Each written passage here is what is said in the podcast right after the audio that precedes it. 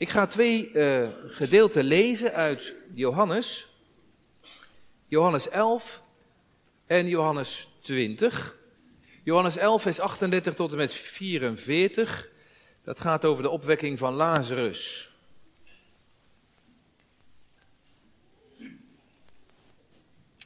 De opwekking van Lazarus.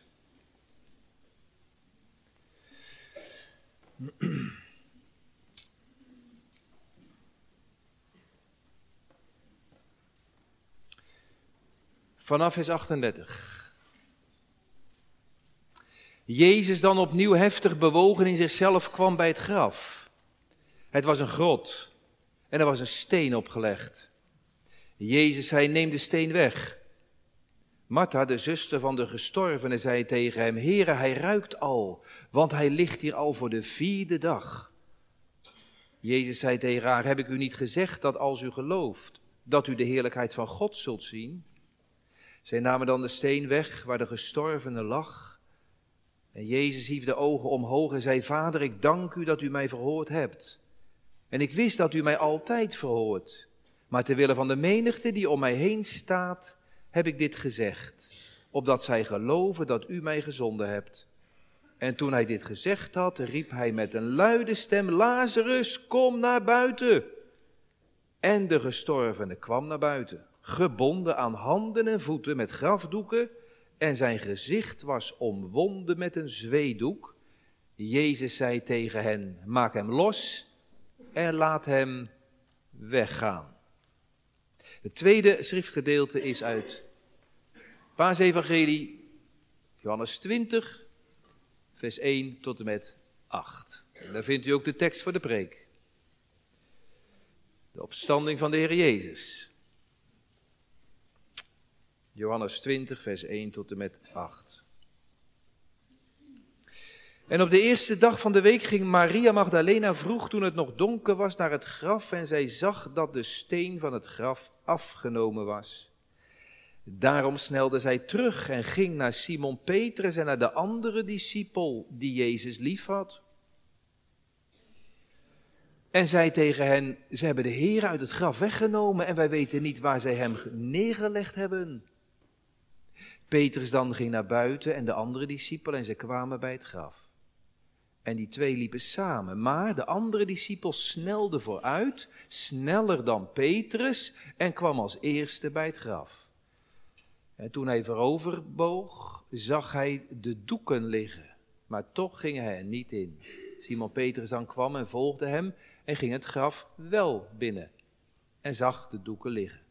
En de zweedoek die op zijn hoofd geweest was, zag hij niet bij de doeken liggen, maar afzonderlijk opgerold op een andere plaats.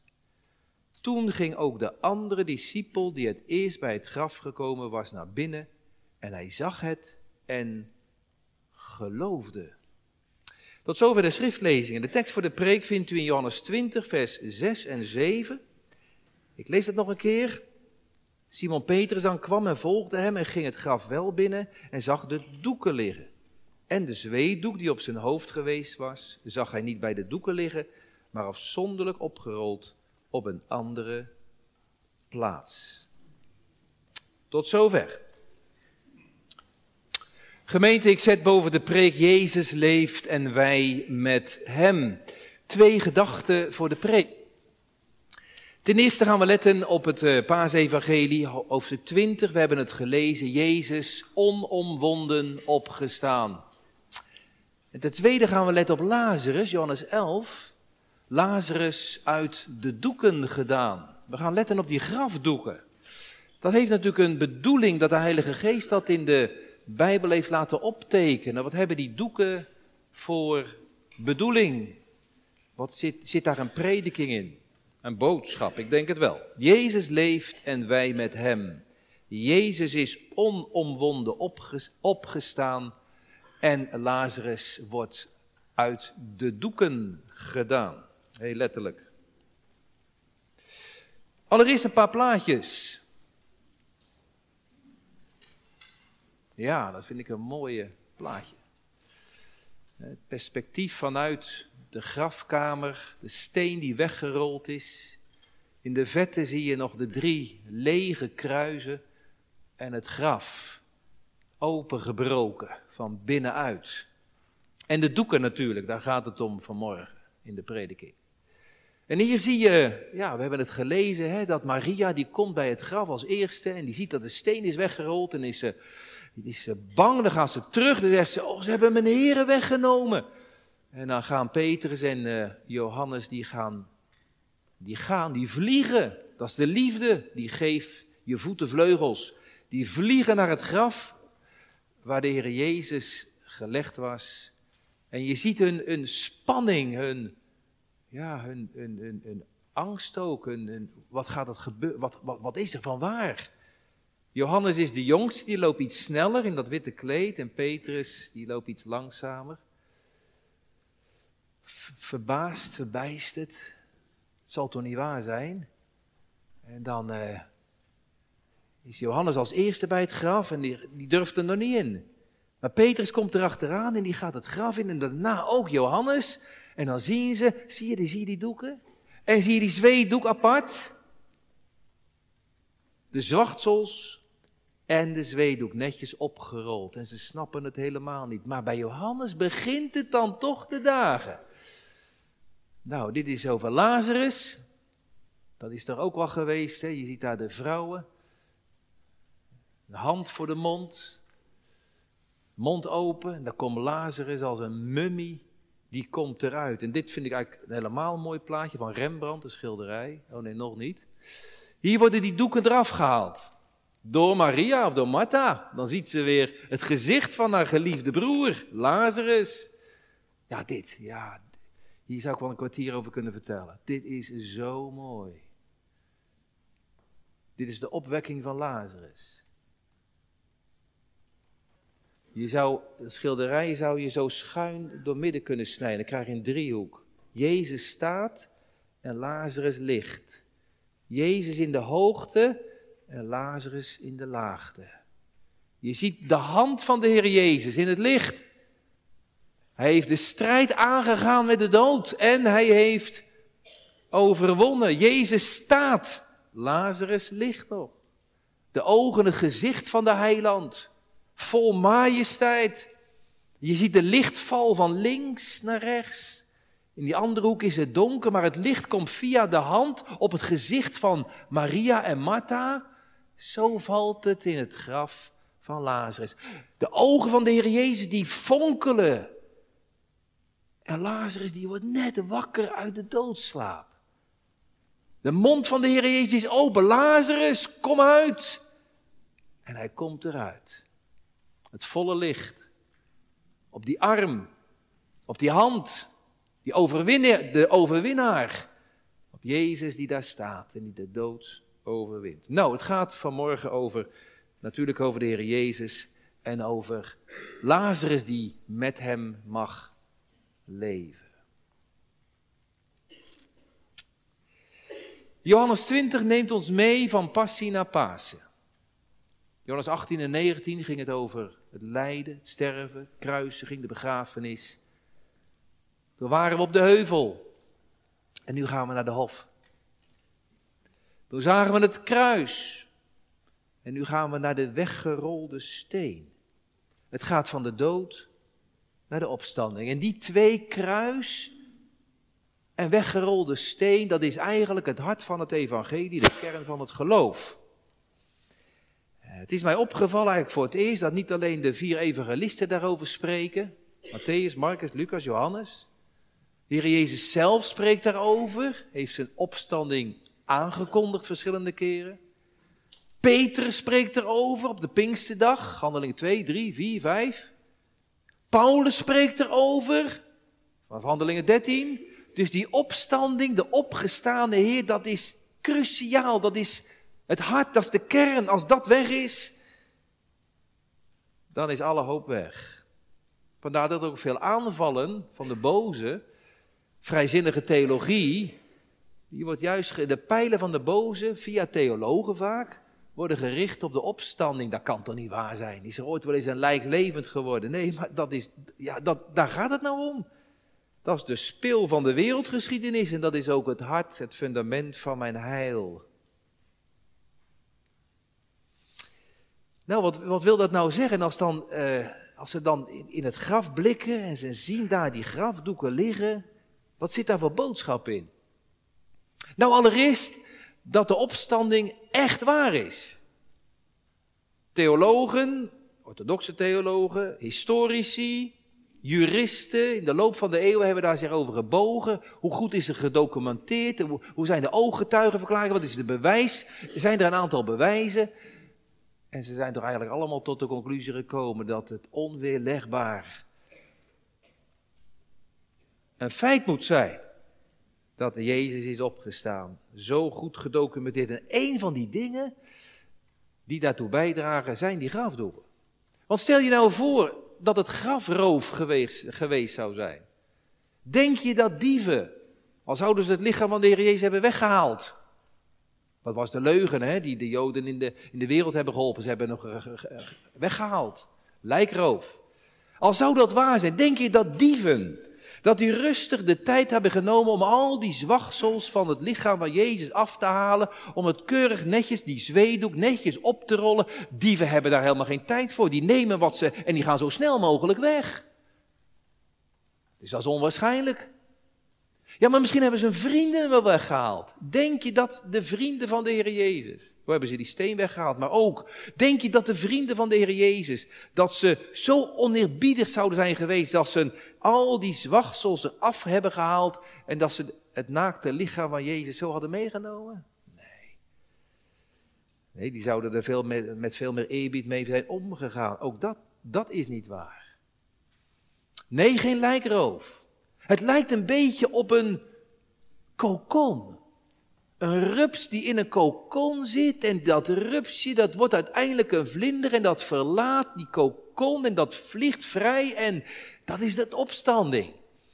Het kokonnetje, de lege huls zie je. Dat zie je, die grafdoeken. De lege huls.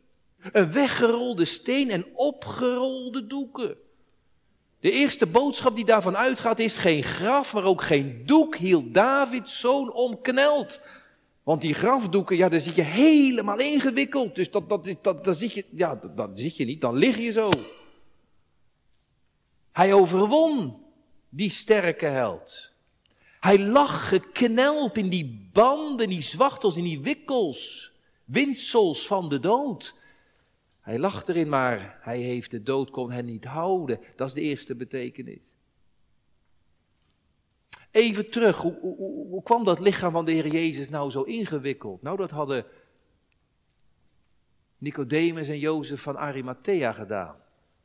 Op de Goede Vrijdag tegen de avond. Een zweedoek over zijn hoofd en zwachtels om zijn lichaam. Twee rechtvaardige mannen van het Sanhedrin en die kwamen daar met, met zoveel kilo nardes en aloe en, en mirre. Van alles en nog wat specerijen en met doeken. En ze hebben die specerijen in die doeken over het lichaam en zo hebben ze hem eerbiedig omwonden. Ze bonden, staat er, ze bonden met specerijen, met talloze windingen het lichaam van Jezus. En nu snapt u wel, die zalf, die specerijen, dat wordt natuurlijk stijf, hè? dat wordt hard. Dus want eigenlijk waren die plaatjes niet helemaal goed voor de oplettende kijker.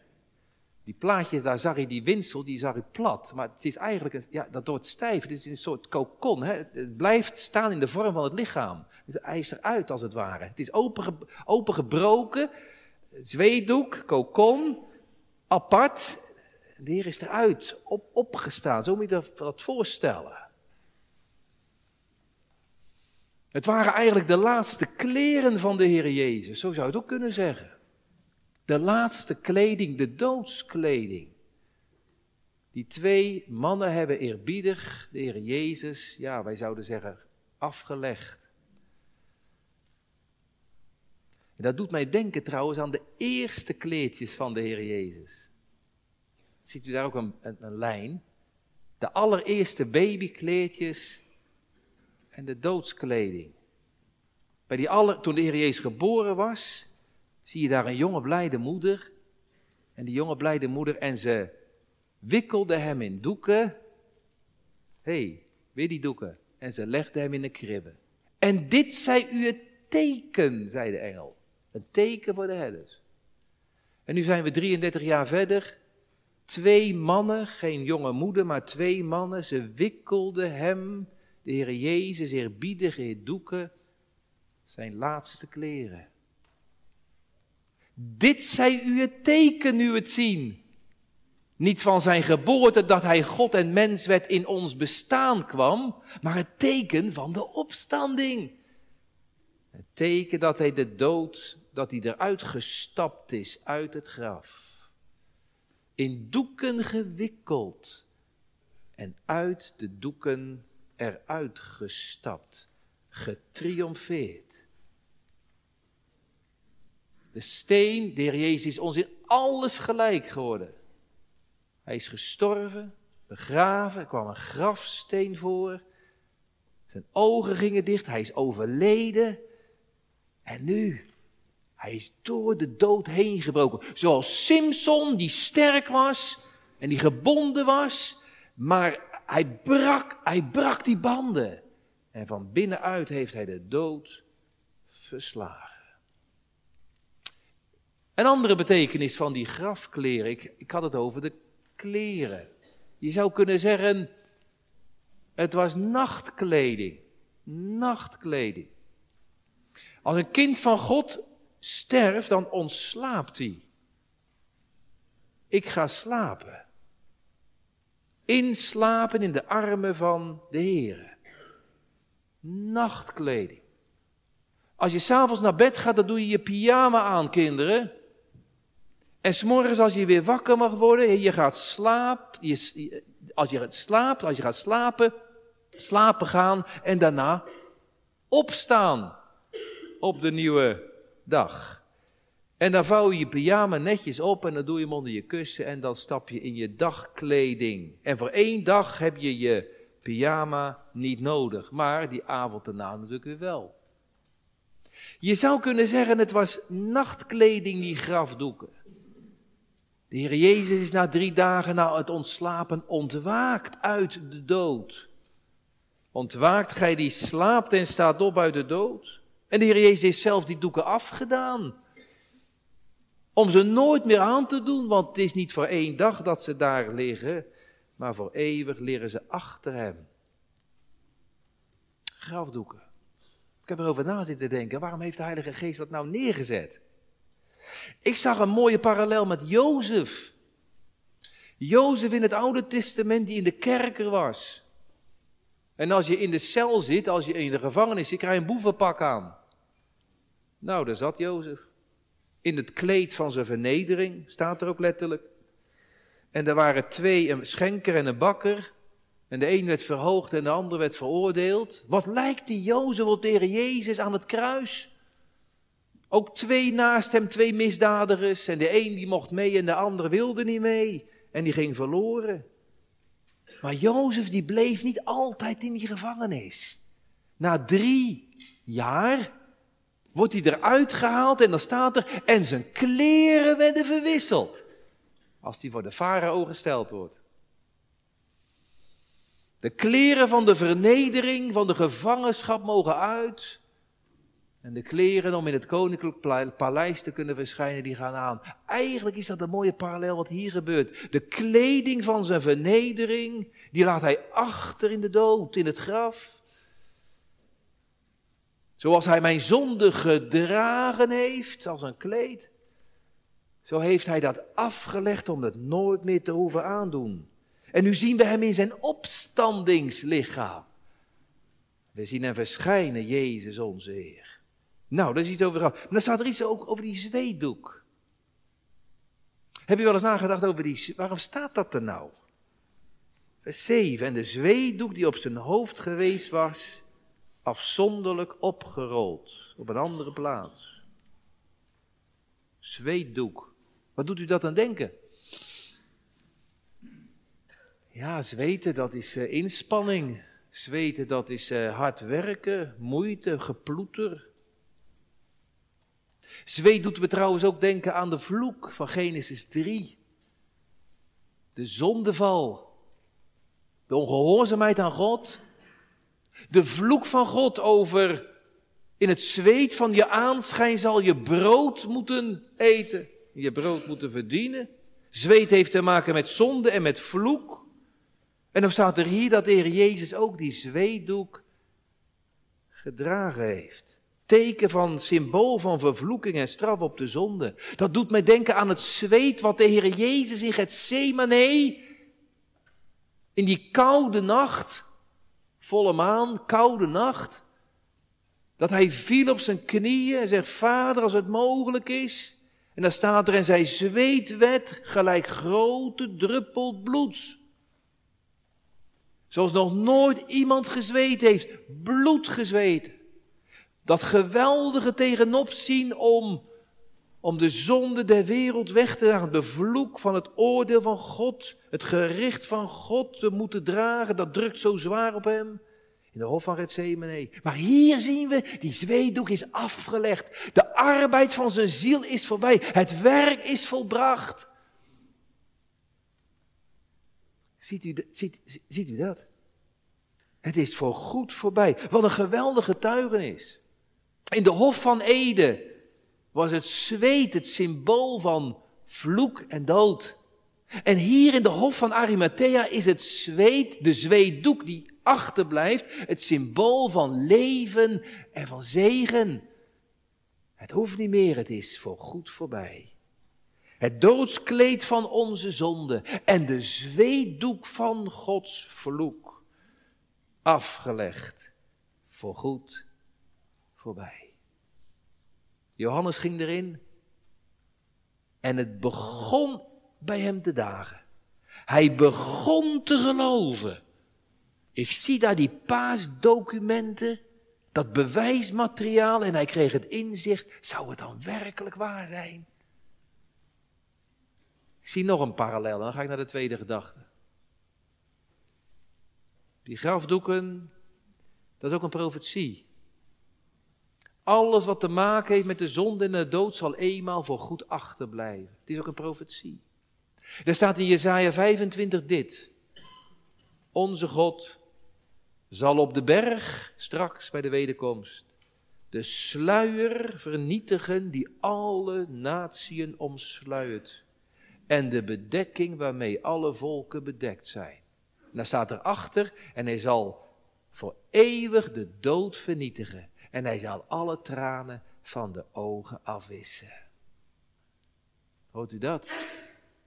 Jezaja 25, dat toekomstperspectief. Straks zal het bewinsel, straks zullen die doeken waarmee alle volken bedekt zijn, straks zal de sluier van de dood en het winsel van het graf voor goed weg zijn. Dat wil zeggen, niet alleen hij is opgestaan, maar straks zullen ook alle gelovigen met hem opstaan naar ziel en lichaam. En er zal al het oude achterblijven, een nieuw bestaan van het oude ontdaan. En dan zal hij me noemen bij mijn naam en dan mag ik met hem meegaan. De dood is tijdelijk. Het graf is niet het laatste. Hij is de opstanding en het leven. Er komt een geweldige morgen der verrijzenis. En de dood zal worden vernietigd. En God zal alle tranen van de ogen afwissen. Johann Sebastian Bach, voor de, voor de muziekliefhebbers, die heeft ook een Oosteroratorium gemaakt, hè, een paasoratorium. En in dat paasoratorium, daar zegt hij op een gegeven moment, daar, daar, wordt er gezongen, dat met de zweedoek die hier achter ligt, zal hij de tranen, ik heb het ergens opgeschreven, dan zal hij de tranen, de zweedoek in het lege graf, zal de tranen van mijn pijn troostend van mijn wangen wissen. Oh, dat is mooi. Dat is mooi. Straks bij die opstanding, dan wordt het laatste, de laatste verdriet door hemzelf weggenomen. Goed, dat is uh, Johannes 20. Wat mij zo opviel is Johannes 11. Lazarus. En als je die met elkaar vergelijkt, Jezus en Lazarus, de opstanding van de Heer Jezus en de opwekking van Lazarus, dan zie je overeenkomsten die ik nog nooit gezien had. Je ziet ook verschillen. De heer Jezus is op de derde dag opgestaan. Lazarus lag al vier dagen in het graf. Bij de heer Jezus zie je dat die steen weggerold was. En bij Lazarus moest die door mensen worden weggerold. Bij de Heer Jezus zie je dat hij verschijnt en die doeken blijven achter, maar Lazarus die komt er als een witte mummie, komt hij eruit gestrompeld. Die zit nog in de doeken. Jezus staat zelf op en Lazarus wordt opgewekt. De Heer Jezus die staat op tot een onvergankelijk leven, om nooit meer te sterven. En Lazarus is toch, toch daarna toch weer opnieuw gestorven. Nou, als je die dan met elkaar vergelijkt, wat zien we dan? Kunnen we daar ook nog wat van leren? Ja, dat denk ik wel. Zullen we eventjes gaan naar Johannes 11? Ik heb het gelezen. Maria, Martha, Lazarus, mensen eromheen. Je broer is overleden. Je ziet het, de geur van de dood, ze staan daar bij het graf, de begraafplaats. Je ziet daar behuilde gezichten, vermoeide gezichten, een huis vol verdriet, gebroken harten, een overleden sfeer. De uitvaart heeft plaatsgevonden. Hij is bijgezet in het graf. Mensen hebben ze gecondoleerd, de twee zussen, door het zachtjes gepraat. En dan komt de Heer Jezus. Het is al de vierde dag. En dan wordt hij gebracht voor het graf van Lazarus. En dan zegt hij Haal die steen weg. Hé, hey, dat is apart. Die steen die weegt wel duizenden kilo's. Die, zus, die zusters kunnen dat niet. Er moeten twee sterke mannen zijn die die, die steen wegrollen. Waarom doet de Heer Jezus dat zelf niet met één woord? Hij heeft maar één woord te spreken die steen die rolt vanzelf weg. Nee, mensen moeten dat doen. En straks moeten de mensen ook Lazarus, als hij opgewekt is, uit de doeken halen. Moeten ook mensen doen. Had de Jezus er ook gelijk kunnen doen, dat de doeken ook achterbleven, dat, dat hij er zo uitkwam, Lazarus. Nee. Wat de Heer Jezus, wat mensen niet kunnen, dat doet de Heer Jezus, levend maken. Maar wat mensen wel kunnen, die steen wegrollen, met veel inspanning.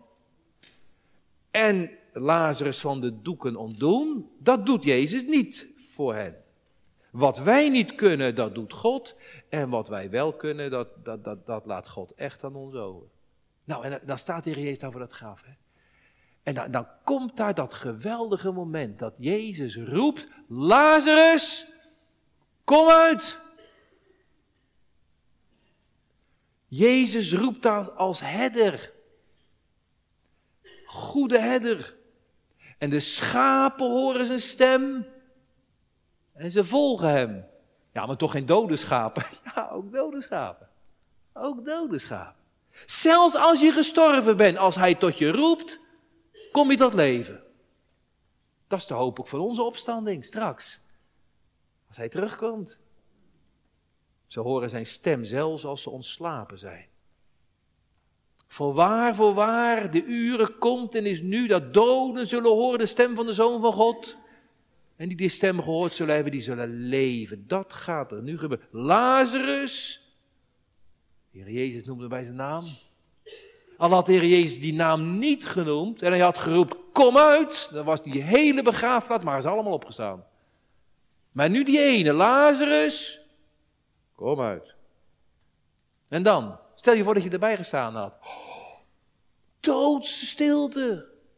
Wat een spanning. Iedereen hield de adem in. Hè? Spreekt de Heer Jezus tot iemand die al vier dagen overleden is? Iedereen hield de adem in. Maar die woorden van de Zoon van God, die echoen dwars door die grafsteen heen. In die grafspelonk. En dan horen de mensen wat gestobbel vanuit dat donkere gat. En dan waggelt daar en dan wankelt daar als een man die zak loopt.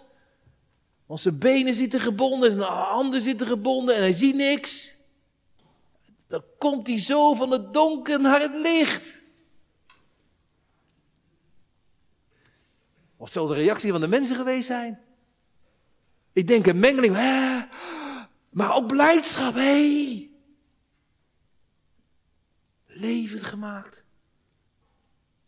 Maar nog niet vrijgemaakt. Levend gemaakt.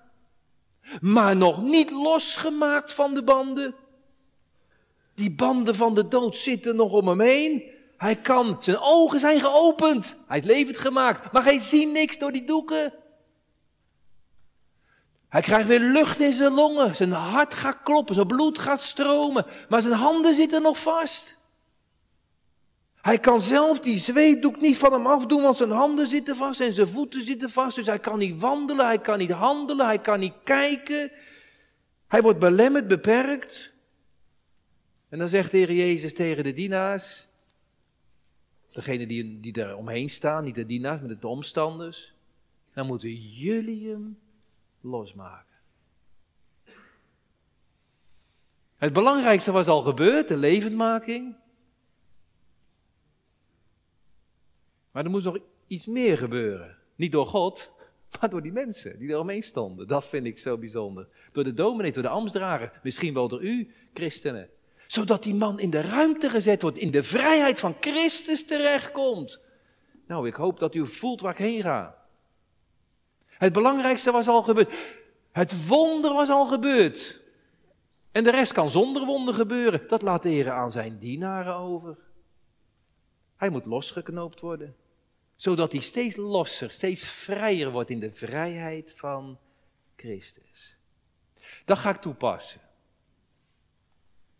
Ik denk dat er in Nederland, in de gereformeerde gezinten, dat er heel wat mensen zijn, lieve zielen, die door het woord en door de geest van God zijn aangeraakt. En die levend gemaakt zijn geestelijk. Die het nieuwe leven van de Heer Jezus ontvangen hebben. Alleen. Ze strompelen. Ze waggelen. Het ziet er nog eigenlijk niet uit. Dat zijn die mensen geestelijk die eigenlijk niet durven te geloven dat ze al levend zijn. Maar kijk eens, al die grafdoeken nog aan me. Dat kan toch niet met het nieuwe leven gepaard gaan? En dan geeft de Heer aan de dienaren de opdracht, maak ze los. is verschrikkelijk als er dienaren zijn of mensen zijn. Die zeggen, jij, jij, jij, hebt geen geestelijk leven. Ga jij maar weer terug in die, in die spelonk. Bij jou kan het nooit echt zijn. Je hebt nog zoveel grafdoeken aan je.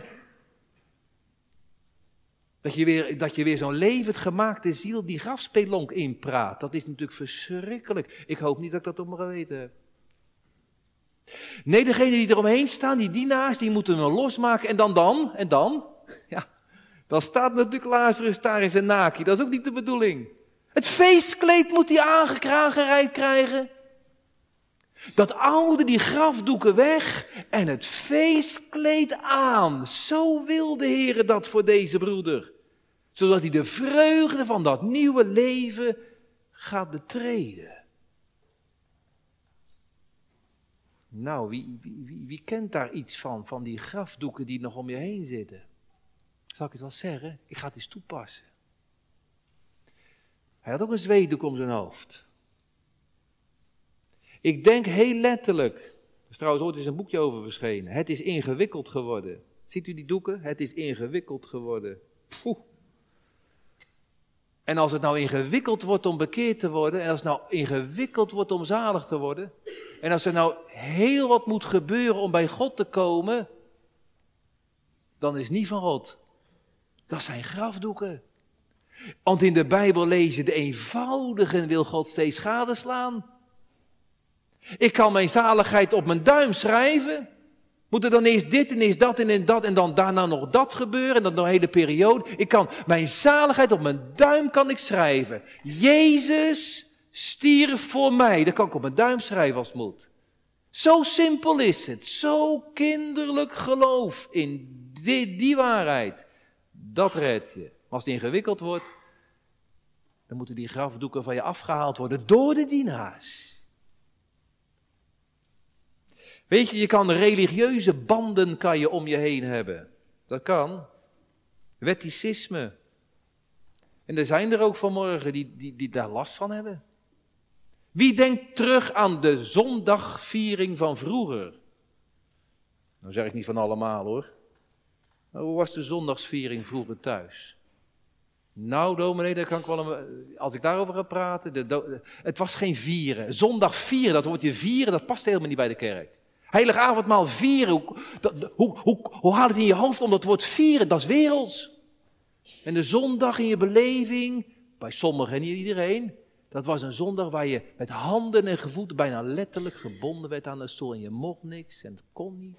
En de avondmaalzondagen waren helemaal verschrikkelijk. Dan, hield, dan was er zo'n grafstemming in de huizen. En niemand zei wat. En ha, verschrikkelijk. Dat zijn grafdoeken. Grafdoeken. Daar, daar moet u van bevrijd worden. En dan mogen dienaren, ambtsdragers, die mogen daar op de huisbezoeken bij helpen. En u het feestkleed aantrekken. Ja, een kind van God. Ik durf mijzelf geen kind van God te noemen. Want dat is zo hoog. En dan zal ik u eens vertellen, als je nou heel je leven zo blijft tobben, zo kwakkelen, hè, dat zijn grafdoeken. Want allen die hem aangenomen hebben, die heeft hij het recht gegeven kinderen van God genaamd te worden. Ziet welke liefde ons de Vader gegeven heeft dat we kinderen van God genaamd worden. En we zijn het ook. De Heere, de hemelse Vader wordt er niet vrolijk van hoor. Als je nou altijd maar ben ik nou wel of niet uw kind, ben ik nou wel of niet uw kind. En ja, dat, dat, dat, en dat, dat is niet goed. Weet je, ik ga het nog vertellen. Prachtige illustratie. Gisteren had ik het over de verloren zoon, de oudste zoon. Lucas 15. En daar zie je dezelfde waarheid. Die jongen komt terug vanuit een vergelegen land en hij is van dood levend geworden, zegt de vader. Deze mijn zoon was dood en is levend geworden. En dan vindt daar die verzoening plaats, hè, en dan? Nou ja, dan, uh, ja, dan mag hij naar binnen, hè. En dan? Nou ja, dan krijgt hij toch een, uh, een feestkleed, het beste kleed, ja. En van wie krijgt hij dat? Van wie?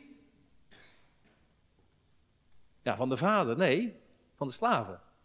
Want die vader die zegt tegen zijn slaven, haal het beste kleed. Dat doet die vader niet. En die ring, die krijgt hij, die krijgt hij wel van zijn vader, maar via die knechten. Haal het beste kleed en doe hem een ring aan zijn vinger. En slacht het gemeste kalf. Dat is een opdracht die die vader geeft aan die dienaars. Zoals hier de Heer Jezus de opdracht geeft aan de omstanders. Help hem van zijn zwachtels af, waarmee hij zo belemmerd wordt, zodat hij niet staat in de vrijheid waarmee Christus hem vrijgemaakt heeft. Levendmaking is geweldig, maar de vrijmaking, dat is het bevel wat Jezus geeft. Het bevel van La tegen Lazarus was, kom uit. En het bevel tegen de omstanders, helpen van zijn zwachtels af. En het bevel van de vader is tegen de slaven, de schoen aan zijn voeten. En zorg voor een ring om zijn hand. Ziet u dat? Nou, ik ben zo'n slaaf, ik ben zo'n dienaar. En ik heb, ik heb vanmorgen meegenomen voor u de mantel der gerechtigheid, de klederen des heils. Ik hou hem op. U mag u zelf erin. Ik mag hem om uw schouders heen leggen. Kom maar. Steek je arme zondagshand maar uit. Dan mag je hem zo in de mouw steken. Ja, dat is mijn opdracht. Een ring aan zijn vinger. Ik zie Lazarus, hè? Je ziet die verloren zoon. Ja, maar ik zit vast. Nou, dan gaan eerst die zwachtelstraf.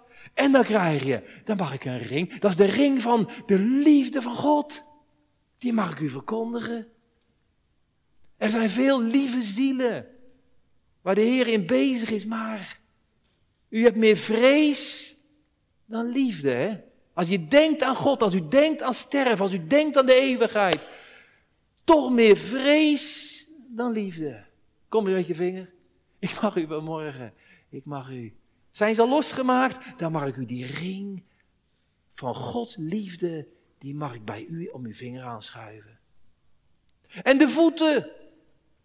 Meer slaaf, meer vrees, meer dienaar dan kind van God. Durf het bijna niet te zeggen. Ja, dat zijn ook van die grafdoeken, hè. Ik wil, graag, ik wil het graag losmaken. Uw handen. En uw voeten. En ik mag uw voeten schoeien. Zorg voor sandalen aan zijn voeten, zei, de, zei die vader tegen die, tegen die slaven. Niet alleen voor een kleed, maar ook voor schoenen aan zijn voeten. En schoenen die droegen geen slaven, die waren blootsvoets. Schoenen werden gedragen door kinderen, door zonen en dochters. Kindschap. Schoenen aan uw voeten. Hoort u dat? En laten we eten. Je mag gevoed worden met gemeste kalf. Er is wat te genieten in het huis van de Vader. En laten we vrolijk zijn met de Vader erbij. Nou, ik zie daar wel geweldige dingen in hoor. Ik kan niet helemaal uitwerken vanmorgen, maar ik vind het wel geweldig. Wie durft dat te zingen? Wie durft met zijn hart en met zijn mond te zingen? Ik ben een koninklijk kind. Door de Vader bemind, dat is de ring. En zijn ogen rust zo teder op mij. Echt waar, ja. Dat is naar die mantel, dat zijn naar die schoenen, dat is naar die ring. Ontzwacht ons van al die ja en die twijfel en die angst en dat, ja, niet durven, niet durven. Meer liefde, minder vrees. Meer kind, minder slaaf. Ik ben een koninklijk kind. Niet slechts dienstknecht, maar vriend. Ik ben gekocht door het bloed van mijn Heer. En dat bloed geeft mij het recht om meer te zijn dan een knecht. Daar komt die verloren zoon aan, hè? Wat heeft hij aan? Wat heeft hij aan? Ja, vodden, vodden. Bedelaarslompen, meer niet, vodden. Wee die slaaf die zegt, ja, wacht eens even. Wacht eens even, voordat we nou dat beste kleed aan gaan, doen. Laten we het nou maar eens even aankijken of het nou echt is bij je.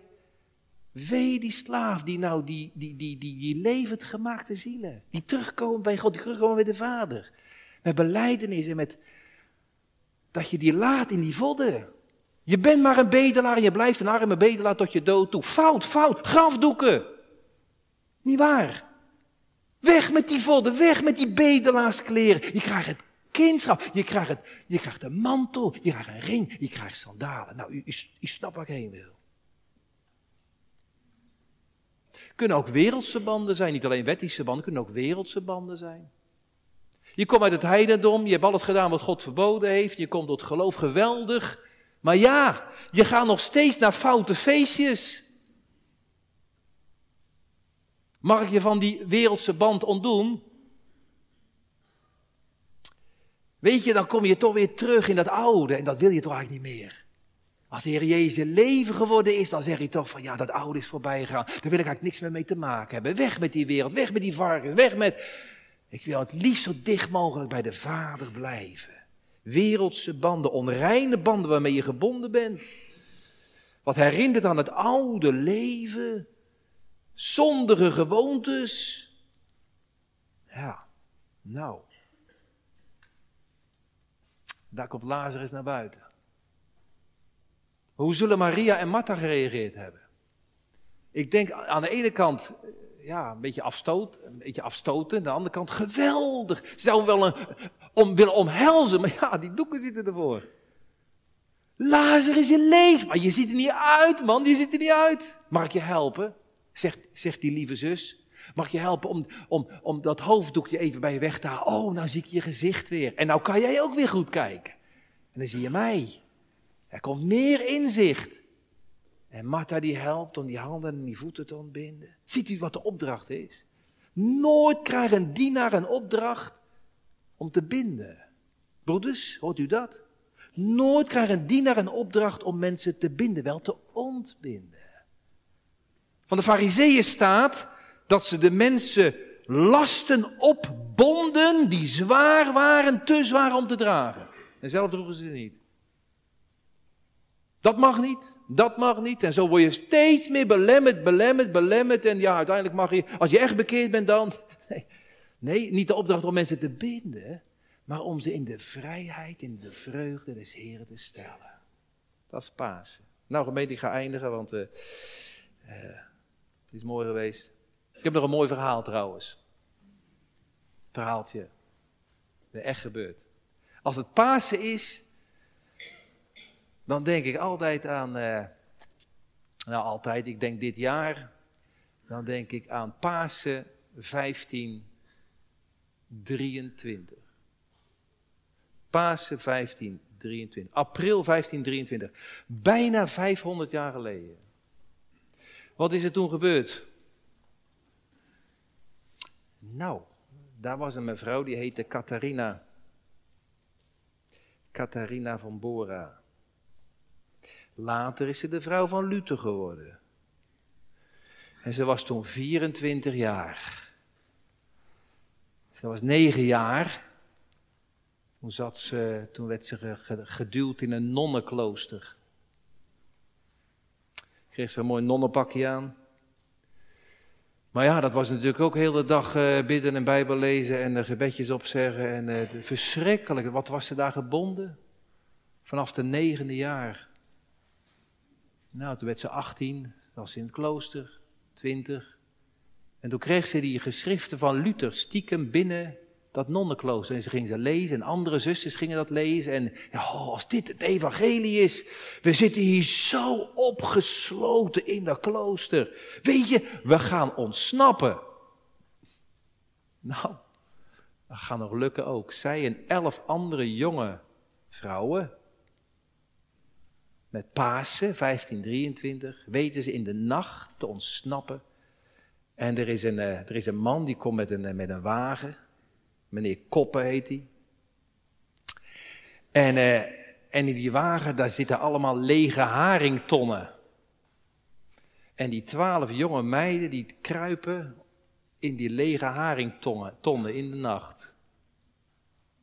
Ik heb mijn wagen vol geladen, vol met jonge nonnen. En het lukt. En zo worden ze hobbelde, hobbelde, hobbelde, worden ze gebracht naar Wittenberg, bij Luther. En dan komen ze uit, uit die haringtongen, ja, die stinken natuurlijk een uur in de wind, hè? dat snap je wel, die, die vrouwen. En dan mogen ze zich opfrissen en dan krijgen ze van Luther krijgen ze nieuwe kleren. Heel dat oude, die nonnenpij, helemaal weg. En ze krijgen nieuwe, gewone kleren. Ze mogen in de vrijheid staan. Ze worden nog aan de man gebracht. En Katie wordt dan de, de, de, de, vrouw van Luther en zo. En een mooi verhaal. Maar heerlijk, dat oude wordt, wordt achtergelaten. En op de paasmorgen, Luther zei, en nu begint jullie nieuwe leven. Want nu de Heer is opgestaan, nu vangt het nieuwe leven aan. En voor ons, conclusie van de preek, op uw woord, o leven van ons leven, leggen wij het doodskleed af. Door de kracht uw geestes uitgedreven, treden we net als Lazarus uit ons zondegraf. Leer ons dagelijks, leer ons duizend werven in uw kruisdood meegekruisigd sterven en herboren op te gaan, op te staan, achter u ten hemel gaan. Amen.